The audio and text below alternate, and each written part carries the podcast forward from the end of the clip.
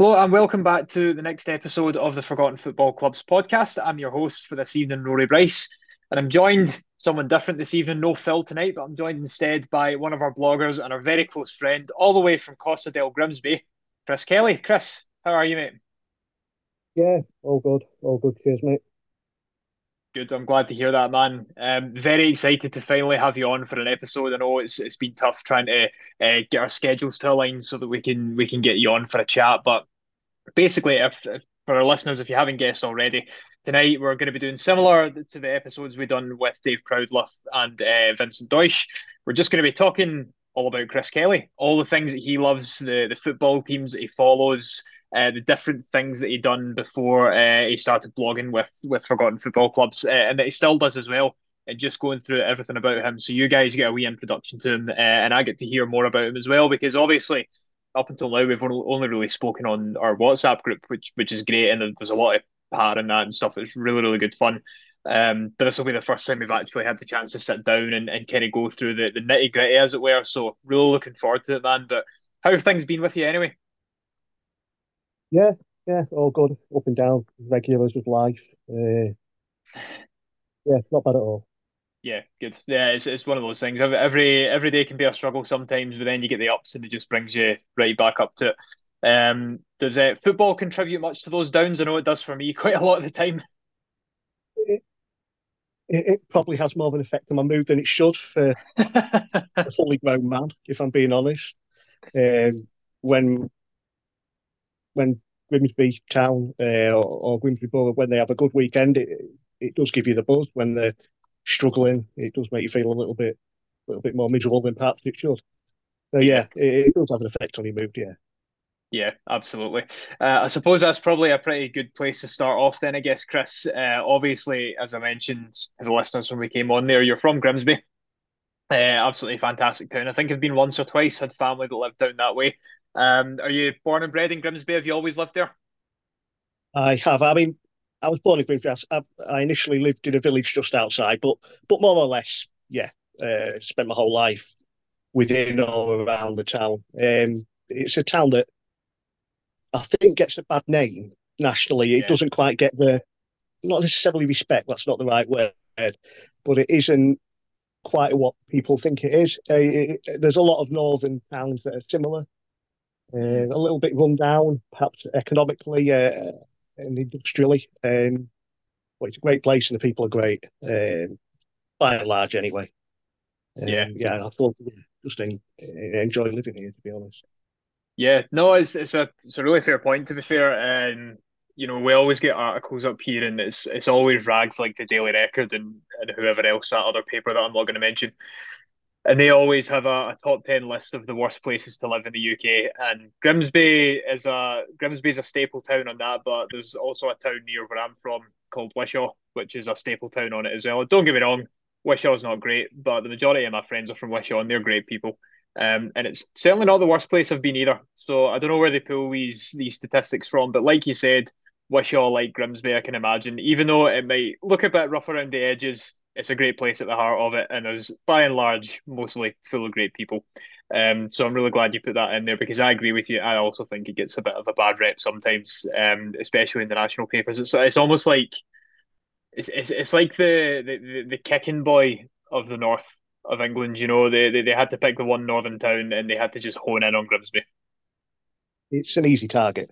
The name don't help when you've got Grim in the star. The name we, we've always got that headlines uh, with the football team and the town in general. When you've got Grim in the name to start off, you kind of want uh, onto a loser straight away, really. But uh, yeah, people who have been around the town uh, and have visited and have spent time in the right places, I think they appreciate it. It's, it's, it's not a bad place at all. Yeah, absolutely. So I'm assuming then being from Grimsby or, or, just outside of Grimsby and, being brought up there, and enjoying living there, I'm, I'm, guessing that you would have grown up a Grimsby Town fan and been a Grimsby Town fan for your entire life, more or less. Yeah, my, my old man um, first took me in 1988. I was six and I was hooked straight away. Um, and mm. yeah, so since then, what we're looking at now, 12, uh, yeah, best part of sort of 35 years now, really. Um, some great highs, an awful lot of lows.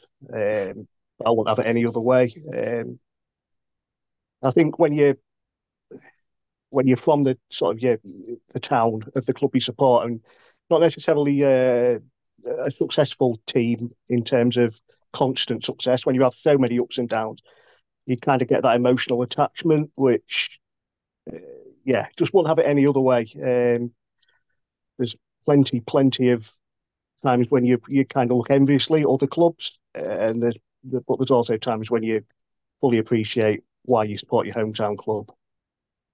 Mm-hmm. Yeah, I, I, completely agree with you, man. Um, obviously, I, I, don't support a local team. I, I support Celtic, and and you know, people call me a glory hunter, and I'll never know what it feels like to support a small team, and I'll never know true enjoyment in football. It's a lot of nonsense anyway. But there is that element of it, and there is that other side to it. Where if, if you support a club that's um, that's a little bit smaller than, than some of the bigger teams, then you are going to experience highs and lows in a different way. You're you're experiencing football in a different way, and, and in a lot of ways, it's a lot more emotional. Um, you're going through so many different things. There's mismanagement at all levels as well to be in the negative. But then when you pull off a big result, um, or you know when you get promoted and you weren't expected to, if you punch a bit above your weight, I can imagine it. It must be absolutely exceptional. Is.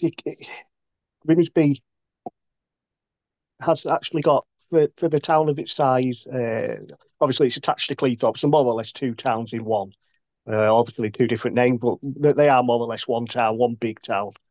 Uh, they have got a very big fan base, very passionate fan base, but you can feel the buzz around the town when the club is doing well. You you can feel it. You can it, the club matters to to the people here. It, it's uh, hold it very dear. Um, and obviously, the, the flip side of that is when things are going badly, you, you can feel that as well.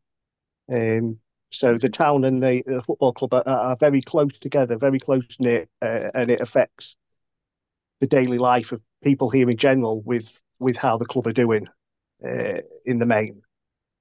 Yeah, yeah. I, again, I, I completely agree with you. You're absolutely spot on. I know a lot of people who follow other teams in Scotland. I don't like using the term smaller because no no club is is small to the people who support them. Obviously, compared with you know I mean, even in Scotland, Celtic compared with Man City are small, but no club is small at the heart of it. Um, is is always something that I try and push. But people who support other teams in Scotland, they, they say the exact same things. Uh, Motherwell is probably the closest town to me. Well, Hamilton would be, but I, I don't really like Hamilton that much. Um, Motherwell would uh, would probably be my local team if you're talking um, SPFL. And uh, when the team are doing great, there's a real buzz about the town. Motherwell are a real community club as well. Um, and I think that that makes it feel, you know, people feel that a lot more when the club are doing well, and, and they've been on a pretty good streak recently. Uh, the wheels have started to come off a little bit as as some problems have opened up, but um, they've been doing pretty well, and, and people have been responding to that, and it's it's just one of the the really cool things about supporting a football team that's a bit smaller and, and a lot closer to the community as well. Um, the players you'll you'll bump into them a lot more frequently. They're they're more receptive to coming and speak to you and stuff like that yeah, I mean, it, it, must just be amazing. But of course, there's another team that you hold quite dear to yourself as well, also from Grimsby. They play a little bit lower down the divisions, am I right? Uh, Grimsby Borough. They do, yeah. They're they're in the the Northern Counties uh, Premier League East, which is a few steps down in non-league. They're, they've, they've had a bit of a steep rise, really. Uh, when I started following them a few years back, they were I think at least two or three steps below, and they've, they've, they've had two or three promotions in the space of sort of a couple of years, and they're now competing wow. at a at a higher level than, well, shall we say, the punching above the weight. I would say, uh, but they're uh, a lot of them are actually a group of local lads who have been in and around the, the Grimsby town set up as youngsters, and then maybe haven't made it and, and stayed local, working in you know around the town, but play play for the borough as well on a on a Saturday. Yeah, and it's uh, again it's on a far smaller scale. Um, but you feel that connection if you get what I mean. Um, Absolutely, because the the players by and large are local lads that you've you've sort of heard of and known of before. Um, before they signed for Borough, and uh, and they, they seem like a really good, close knit group of lads that basically just want to try the best for a club that are that, that are punching above the weight. To be honest. Yeah, I mean at that level, it's very much playing for the badge, isn't it? And I think that's what's special about it. It's it's not money motivated um, yeah, obviously you're you're playing and, and you're still playing within the league system, and, and the objective ultimately is to work your way up. But like you said, the, the, it's a lot more close um, to home. It's a lot more intimate experience for the fans. It's it's it is a, it's, it's a completely different type of football, and, and in a lot of ways, in my opinion, it's better. Um, again, just from I've, I've not been to many Stirling Albion games. I started following them about nine years ago now, and that's when I was staying in Stirling for university. Didn't really go to many games, we just followed the results. But again, you could feel the buzz around town when they were doing well. Um, and, and it was just a lot closer to home. The, my local team, I suppose, are Lanark United. Um, and you know, Grimsby Borough could give them a run for the money. They're, they're not the best, let's say. Um, but they're trying their hardest in, in Scottish junior level, especially at tier nine, technically tier nine. You know, it's it's you're you're going to be quite far down, but still they're playing for the badge. Um, there's only a couple of hundred people there every week, but they, they all know the boys. They're all from the town or local areas, and, and they all work alongside each other and things like that. It's, it's, it's a completely different feeling, um, and it's something that's a lot better. So obviously, you've been a football fan for a long time. One thing that I did want to ask you, and, and it's uh, I promise you, it's, it's not coming from me. It's just something that a lot of people at smaller clubs get asked. Who's your big team? Uh, I don't have a big team. Yes, that's the answer I was looking for. Excellent. Uh, I, am quite happy to watch any football, any team, any level. Uh, but uh, I could never support a team I didn't feel the connection to. Um, and uh, that's not to say that's wrong. It's just me personally. I um, I couldn't support a team that I could only watch on the telly, if you get what I mean. I have to kind of feel like I could get down to the ground uh, and, and and be part of it. Uh, everybody's different. Everybody, you know, some people are quite happy, you know, supporting the, the bigger clubs and and uh, and that's fine. Everybody's different. Um, I like I need to feel a bit of a connection to who I'm supporting in terms of being able to get regularly to the games. Um, and and and yeah, the affordability of it all obviously means there's no way I'll be able to afford, so we say, a Premier League team or anything like that. So, uh, and, and, to be honest with you, I've never really wanted to. Um, it's not really something that's ever. I've never looked at the top flight and thought, oh, you know, I need. I've got. A, I've got a liking for them. I've got. I enjoy watching the teams play, but in terms of support, no. Um, I, have never had a big team, and I don't think I. I don't think I ever will. To be honest. Yeah, no, that, that's a brilliant answer, mate, and and it's what it's the answer that I wanted to hear, as I said, and, and that a lot of people that are listening will, will have wanted to have heard as well. Um, you know, it's it's not all about the the big teams, as you said, the affordability aspect of it's something that's huge, particularly right now, and and the, you know, they say we're coming out of a cost of living crisis, still right in the midst of it. Loads of people are struggling. Having that connectivity at your local club and that local club being accessible is so so important at the moment. Um, and again, it just makes for a better day out, and, and it's something that's really good. So, obviously, you know, if you've been following those teams for quite a while, you, you I, I can imagine you'll have seen some some absolutely amazing times and probably some bad ones as well. But why don't you talk us through some of your experiences? Maybe your your favorite one being a, a Grimsby Town and a Grimsby Borough supporter. In terms of Grimsby Town, I think other than Notts County um, are the two teams in English football that have been promoted and relegated the most times out of everybody. So wow. you do get you do get extreme high sometimes. I mean, when I first started going, I was lucky when I first started going in 1988. Just after that uh, was our most successful time in in, in many a year. Really, Alan Buckley was in charge. We had a double promotion, so we went from what is now League Two, Division Four, then up to what is the Championship uh, in the space of two years. Mm. Uh, we were playing, you know, you the Wolves, your Sheffield United, Blackburns, uh, Nottingham Forest, week in, week out, the away days at the stadiums at the City Ground. And, uh, again, punching miles above our weight. Um, but it was thoroughly enjoyable. Uh, we, we hung around for a long time. We, um, uh, we we stuck it out. We had a few relegation, well, many relegation scares to be honest. We were never really up towards the top end of that league.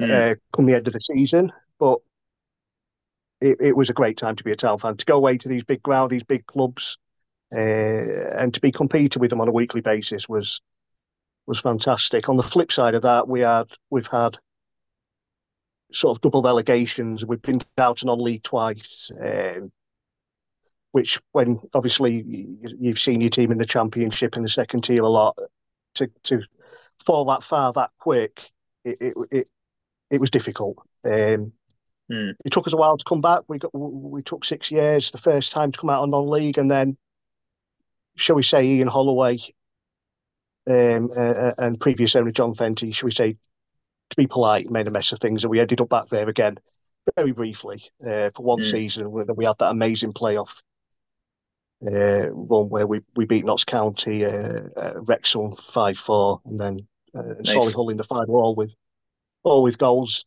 deep into extra time to win um, each game. And now we're back in the football league. We're, obviously, we got to the FA Cup quarterfinals last year, which again is another. I never thought I'd see in the FA Cup quarterfinals. Being honest, um, yeah, yeah. And we beat, and to do it, beating, I mean, every round we beat a team from higher leagues. Uh, we beat some League One side. We beat Luton 3 0 in a replay. We drew, drew at Kenilworth Road and then beat them 3 0 here in the replay. Beat Southampton, um, uh, obviously Championship side now, but when they were in the Premier League. And then we got outclassed by Brighton in the quarterfinals, which is which is no shame really. Uh, no, but yeah, not at all. So um, yeah this season's been a bit of a tough one so far, if I'm being honest. Um, I think the players we've put together, because of the cup run, we had a little bit more of a budget. So, of course, when the budget goes up a bit, the expectation goes up a bit when you bring it in perhaps slightly better quality players.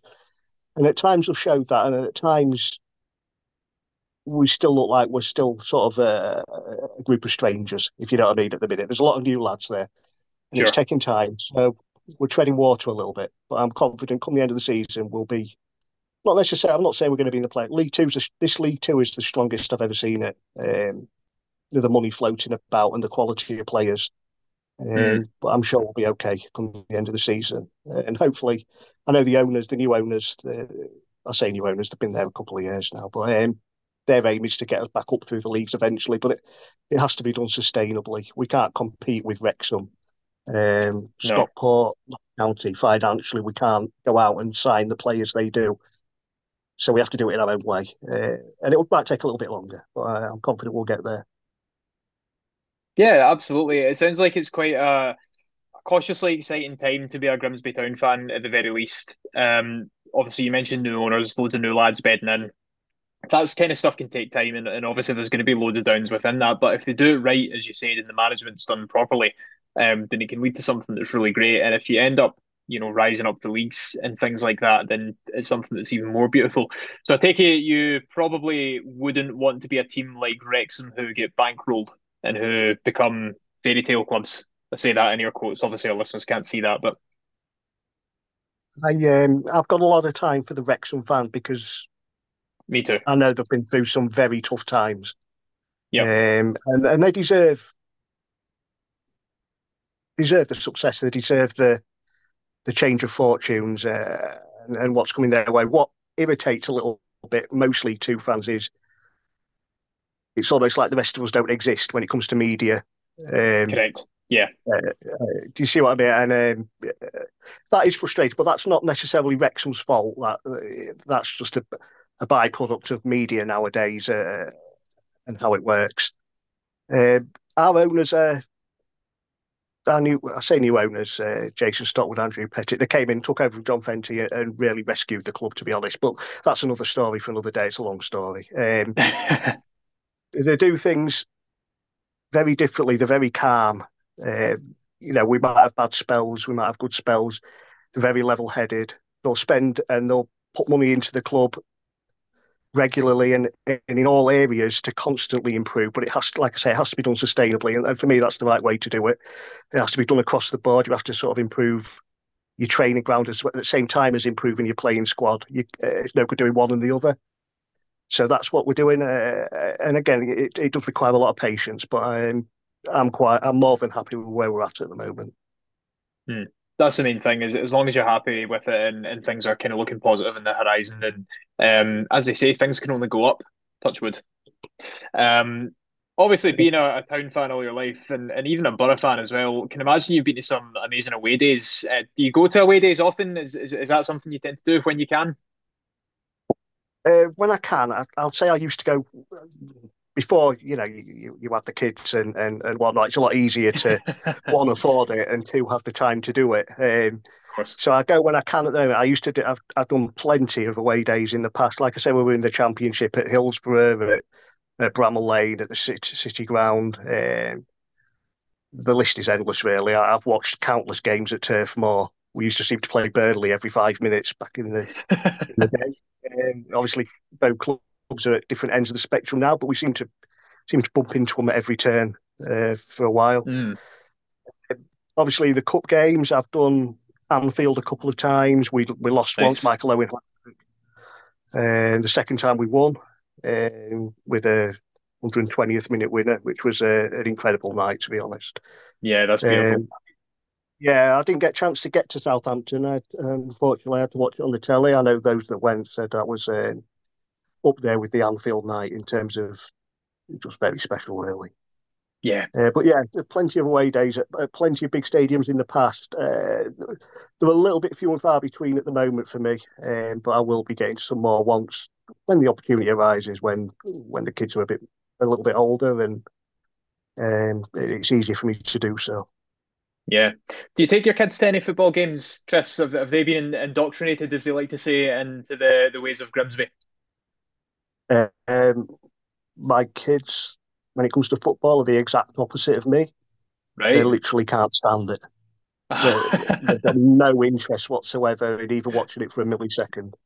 Oh no! Um, so no, no, I, I I'm hopeful. I mean, my lad's my youngest lad's only eight, and there's still time for him to uh, hopefully change his mind and change his um, ways. But at the minute, uh, no, no, um, they haven't been to a, a, game, and I'm not sure when we'll get that opportunity. To be honest. Yeah, hopefully soon. Hopefully they, they have a change of heart and, and they decide to, to take you up on it because that would be something that, that would be quite special as well. So fingers crossed. So obviously as our listeners have saw from our blog posts, and particularly the ones that you've written, Chris, you're very knowledgeable about the game in, in other respects as well uh, football history, football in other countries, kits, stadiums. But we'll, we'll start off with an easy one. What was it that attracts you to, to blogging in particular? Yeah, yeah, like I enjoy all aspects of the game. So not necessarily just sort of the tactical and the the, the players and uh, and that kind of thing. I enjoy just like the social aspect of the game and how it fits with the clubs and how how a social demographic can fit a certain club and vice versa, how a, a club can fit in with the with the, the, the, demographic of the area. I enjoy I really enjoy the historical aspects of the game, the finding out the sort of the roots of the origins of clubs, of cups, of of tournaments, of players. Uh, I, I enjoy niche topics, topics that others might not. Uh, they're not popular. They're not going to be on Sky Sports News or anything like that. Um, but I enjoy getting stuck into stuff that uh, sort of interests me, um, where I can learn, as well as writing for other people, where I can learn at the same time about these topics. Uh, uh it's just what I enjoy doing, really. Yeah, I think the social demographic one's really interesting. Obviously, it's and when you come back to talk about the the kind of roots of football clubs and the identity of clubs, because so many football clubs were founded either by, uh, you know, migrant diasporas, people that were in, in different works, uh, different industries, mining, um, factory workers. Uh, a lot of it is, is based on working class life, and and that in itself is an area of history and a massive area of study because the social aspects of, of working class people are, are entirely different to, to those from from other demographics. Um, they're a lot more close and a lot more emotional. But it's, in my opinion, just a lot better. Um, and you know, we, we can tie this to the roots of the game as well. Is there any particular reason why the, the social side of things uh, interests you as much as it does? Uh, I don't know, to be honest. I mean, as I say, some people might see it as a bit geeky. Um, I just enjoy seeing how things connect um, in general. But football's my thing, so uh, I, that's how I do it. I, I enjoy finding how things connect, um, how things, we say, originate, how they come about, how they. And when football's your thing, it, it kind of combines the two. Um, I, I quite like historic historical topics anyway. So um, it's just something that's interested me. And when you combine football with that it, and blogging, it's the perfect chance to to write some of these stories that perhaps, like I say, might not get seen or told too often. Um, but I think when, when people read them uh, and and understand them, they, they, they quite enjoy them. So. Mm. Yeah, I totally agree with you. I mean, the, the, the, articles you've already put out, you've had the, the Caribous of Colorado. That's a favourite of mine. Um, with their their their football kits that are obviously, you know, looking back on it, you can say product of the time if you're like absolutely ridiculous in, in the grand scheme of things. But they're, they're very much a sought after collector's item now because because of how they looked and, and because you wouldn't really get a football top these days with uh, with fringes on it uh, and things like that. And and I think as a as I said in a, a tweet the other day when I when I was talking about that article. Can you imagine playing that and it's like torrential rain, like biblical rain, and it gets soaked through? It would be horrible.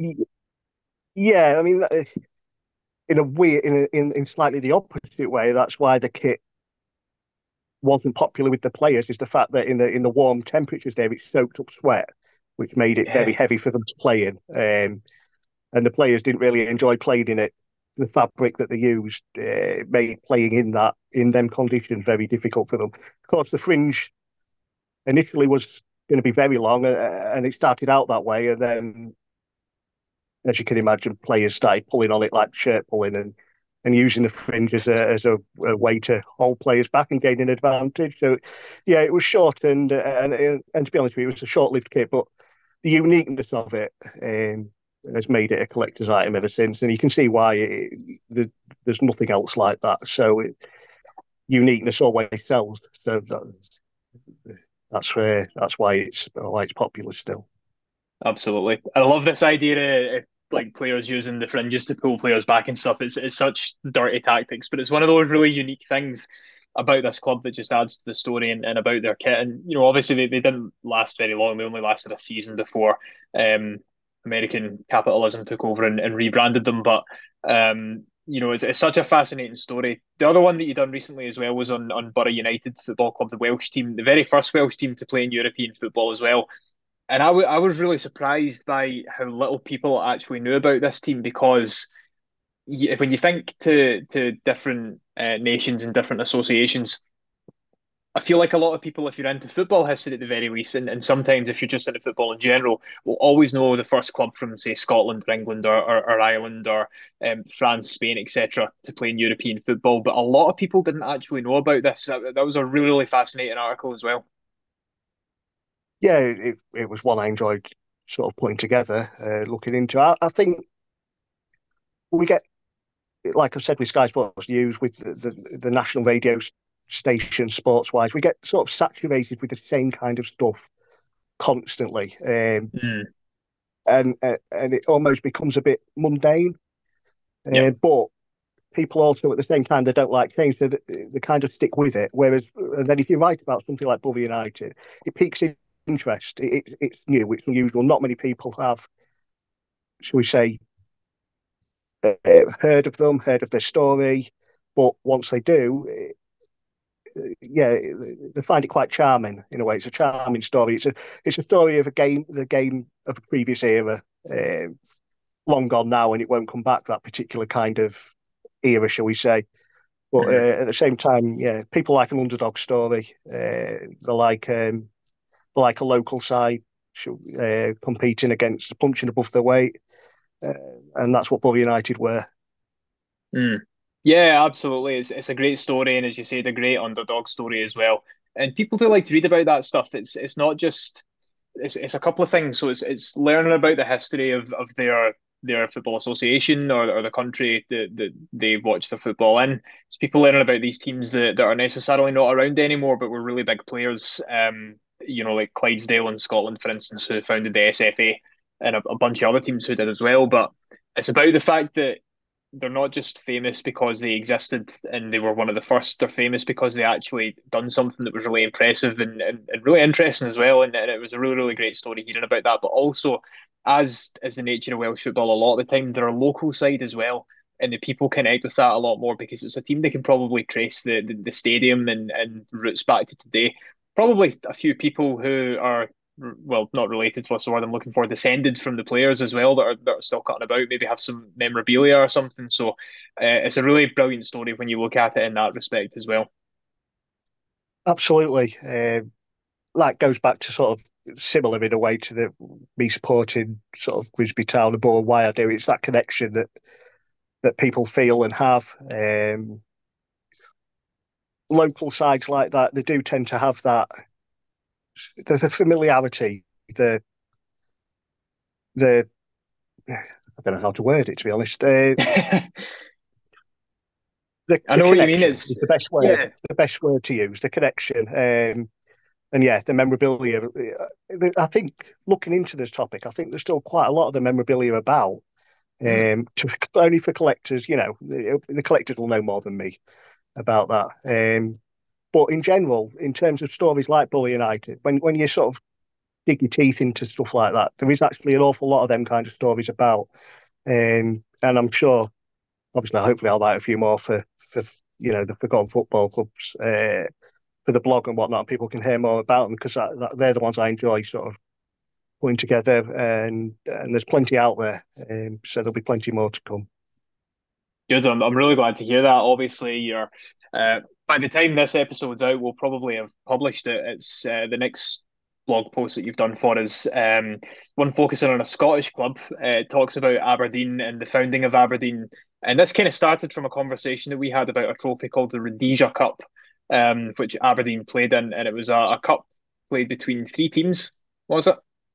Um, it's played between the um, yeah. Uh, it'll say in the article. Um, it'll it'll explain in better detail, but uh, it was played between the three original Aberdeen clubs, which were Orion FC, Victoria United, and Aberdeen FC, sort of in their previous guise, mm. we say, uh, and then that led to a merger, uh, uh, which what about the Aberdeen Football Club we see today? Uh, but the Rhodesia Cup, it it was something I was hoping to put a story out about, and I, I may still do to the future. It's very difficult to find mm. information on it. Um, it was obviously a very sort of niche, obviously over one, well, maybe two niche, really, um, sort of topic. But um, yeah, it was a it was a cut between the three Aberdeen sides. Uh, obviously played in a round robin manner, I presume, um, and well, I don't think it was around for too long. Um, I think um, it was only around for a few years, really, the late 19th century. Yeah, quite short lived. I think that's what I said to you when I first found out about it. I think it was through because I, w- I was reading a couple of books about just the, the history of Scottish football, and I think it popped up. Um, what I wanted to know was why it was only contested between the three original teams from Aberdeen and why it was called the Rhodesia Cup that was my main question. Um, whether there's links, well, there, there will 100% be links to, to colonialism and colonial Britain and, and things like that. But like you said, it's very, very niche, and, and I struggle to find any information on it either. Um, but still a, a, really, really fascinating topic. And, and once the article's published, I'm, I'm really, really looking forward to digging into it. So, any Aberdeen fans who are listening, you've seen some of our posts on Twitter earlier this week. Um, jump in, you might find out something about your club that you that you haven't known before. Um, so please do give that a watch. So yeah, obviously, as, as you said, you, you wrote a couple of articles for us, and, and the Aberdeen one's going to be really good. I'm really looking forward to that. You ran your own blog as well for quite some time. Um, when did you start doing that? Was it a while ago now? Have you, have you been doing it for, for years, or was it something that just kind of came about recently? It, it, I'll be honest, it's something I kind of do sporadically. I, before I worked for Forgotten Football Club, I, I've worked for on various kind of other things before, um, sort of Football Easter Mag. Uh, I've worked for Snack Media for a bit on Football League World and mm. uh, rival sites. Uh, I've worked for 152 Football, various sites. So I've kind of added things I've done on there onto the blog and also done my own topics as and when I've got the time. It's not something that I do consistently, but it's something that's there for me to add bits to as and when I kind of find the time um, mm-hmm. or if there's a topic I specifically want to talk about that perhaps doesn't fit with a site that I'm working for, it gives me the opportunity to just put it out there for people to read. Um, yeah, it, it, it, like I say, it's something that's there. It's not something I do constantly, but it's something I do occasionally. Yeah, that's a that's quite a good thing though, and it's it's something that's it's something that's quite rare as well. I feel um, obviously in in this day and age, not to sound old or anything. Um, you know, you've got a lot of people who they, they put out some really good content, which, which is kind of the, the sad irony in it, but they're, they're doing it to reach the end goal, which is to either get money from it or um, you know, to, to get loads of hits and clicks and, and follows from it, which don't get me wrong, that that's totally fine. And and to an extent, the stuff that we put out on the Twitter is, is so that more people see the blog and the podcast and what we're doing. But it's it's quite rare that that you get a blog like yours, Chris, and, and something that you do yourself where you just kind of keep it in the background and when you want to add bits to it, you can. And in the long run, I think that's something that a lot of people appreciate because even though it might not get updated all the time, it's always going to be there and it's something that becomes a little bit timeless because the more you add to it when people check back randomly they'll see it and, and, and it's it adds a little bit more to it if, if you understand me um, and i think you know if, if you look really long term maybe when you stop doing it altogether it'll still be out there and people will still be finding it and it'll be this like great little collection of stories uh, it's just a completely different pace of things and, and i think it shows that it's, it's just something that you do because you enjoy doing it absolutely that that is it. It's the enjoyment. If I'm not enjoying my writing, I tend to find the quality of my writing isn't necessarily as good as if I'm actually enjoying the subject I'm writing about. As you say, we live in an, an age where it's all about clicks, hits, uh, which is fine, and I understand why, and um, I understand the reasoning behind it, the advertisements, etc. Uh, but when I worked for Snack Media, I was obviously that that, that was a paid role. Uh, but it was actually the, the role I enjoyed the least.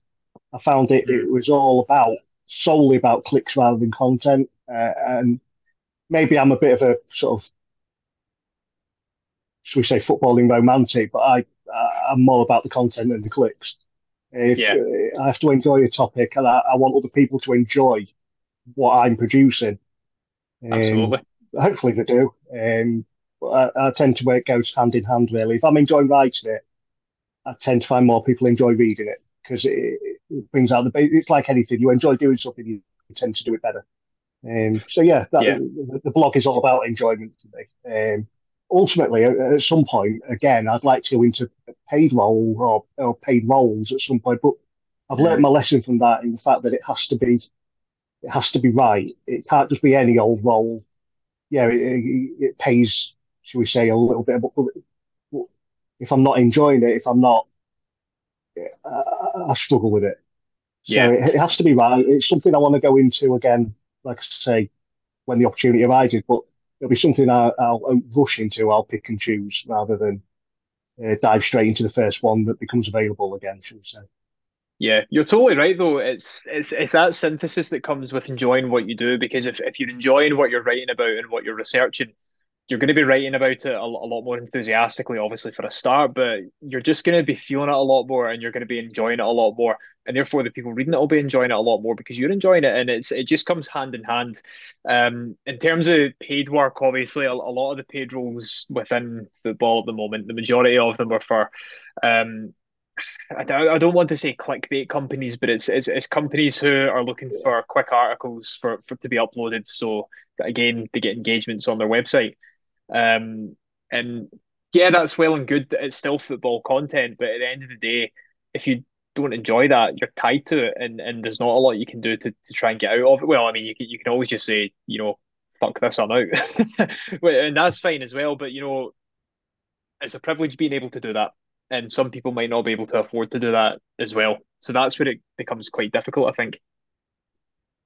Yeah, it, it, I made the difficult decision to with with Snack Media. Um, like you say, it was all about speed of content, speed of delivery, rather yep. than quality of content and quality of delivery. Uh, and I'm that it's completely the opposite to my personality and how I work and how I want to work. Um, so yeah, I, I made a difficult. It, it was a difficult decision, purely because I wasn't keeping up, shall we say, with the pace that others were but at the same time, I don't mean to be rude. I'm not necessarily sure the quality of the articles were there either.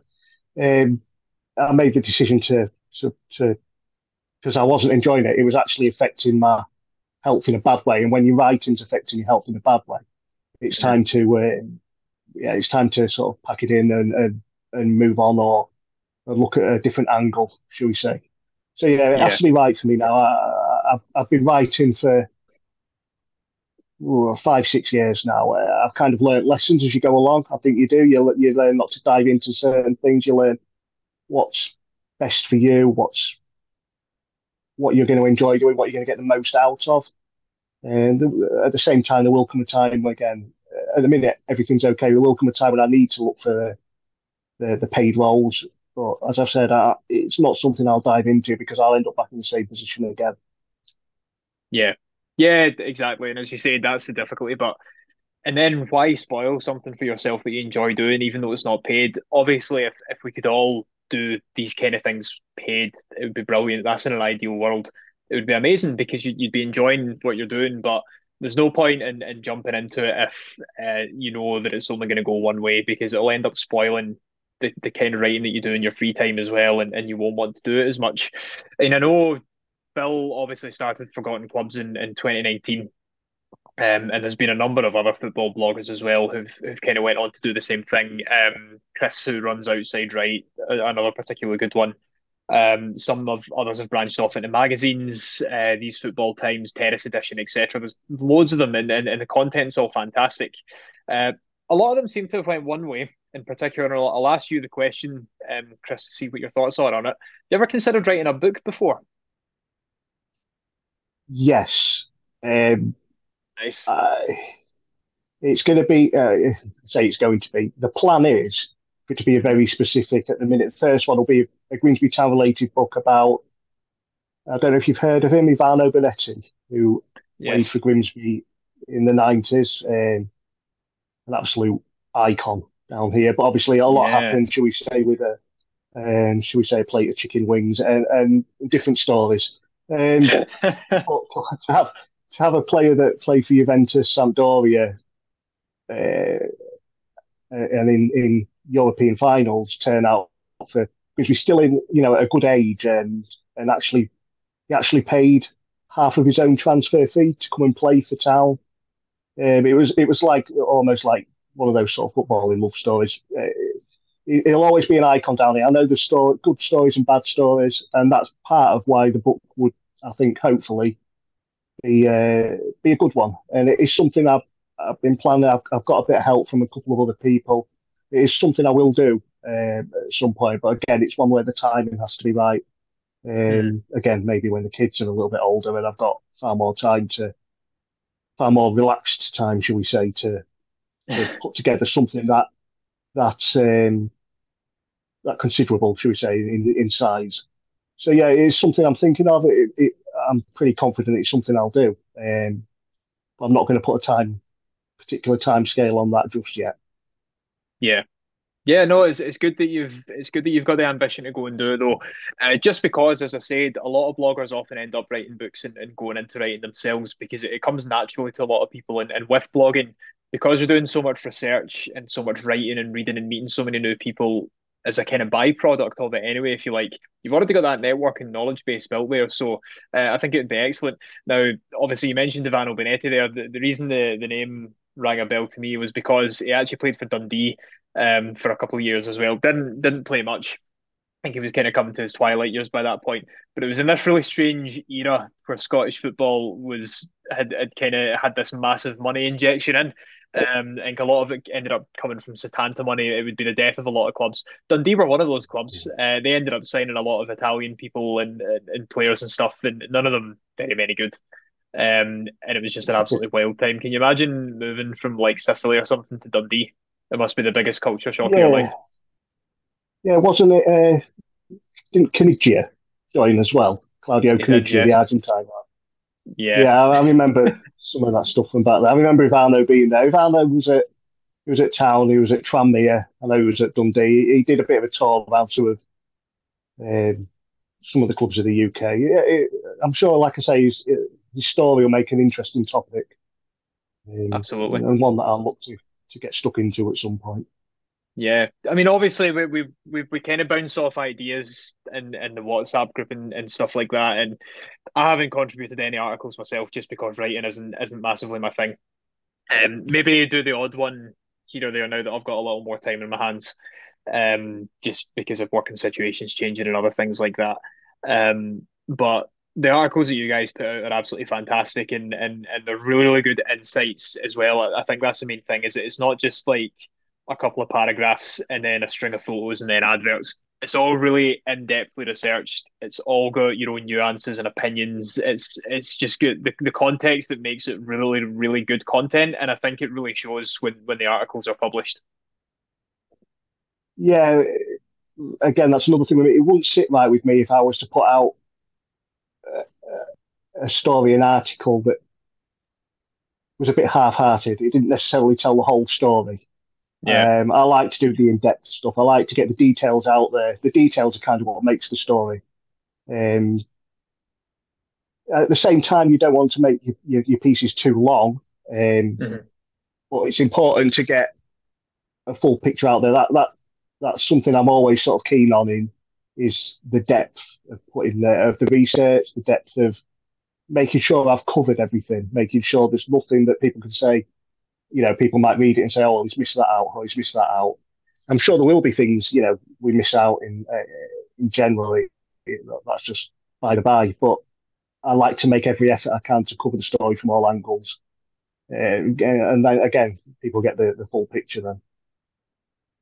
Yeah, absolutely. Um, as you said, it's about the it's about the different things that you put into it. It's about the unique things that you put into it, and it's about the the ways that you kind of make it your own as well. Um, that makes it really important, and and the level of research that you've done as well. Um, we're just about out of time now, Chris. This has been a really, really good, good episode, kind of going through everything um, that you enjoy about football, what what makes you a fan, um, just everything about yourself, really, your, your ambitions as an author. It's, it's it's been fantastic. One thing that we always ask our guests at the end of every episode, as you might know, it's it's always quite a good one. It always gets a few heads turning. Who is your favourite Grimsby Town player of all time? It can be from any era, um, any era that you've seen, at the very least. Um, Paul Groves. Paul Groves, because he was uh, the ultimate professional. Um, okay. When you wanted somebody who would never ever below a seven out of ten, no matter what the circumstances, no matter what the, how the team was playing, in what position he was playing, he could play in, in various roles. Uh, he was always, he could always be counted upon.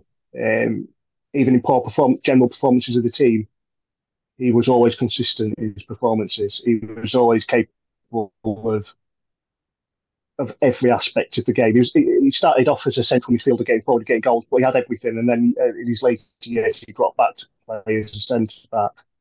Uh, he was a great leader of men, um, a great captain, uh, the kind of person who you'd want to, if you were playing, you want to play for. Um, yeah, yeah. just a, a fantastic player in, in, what was a really good era for the club.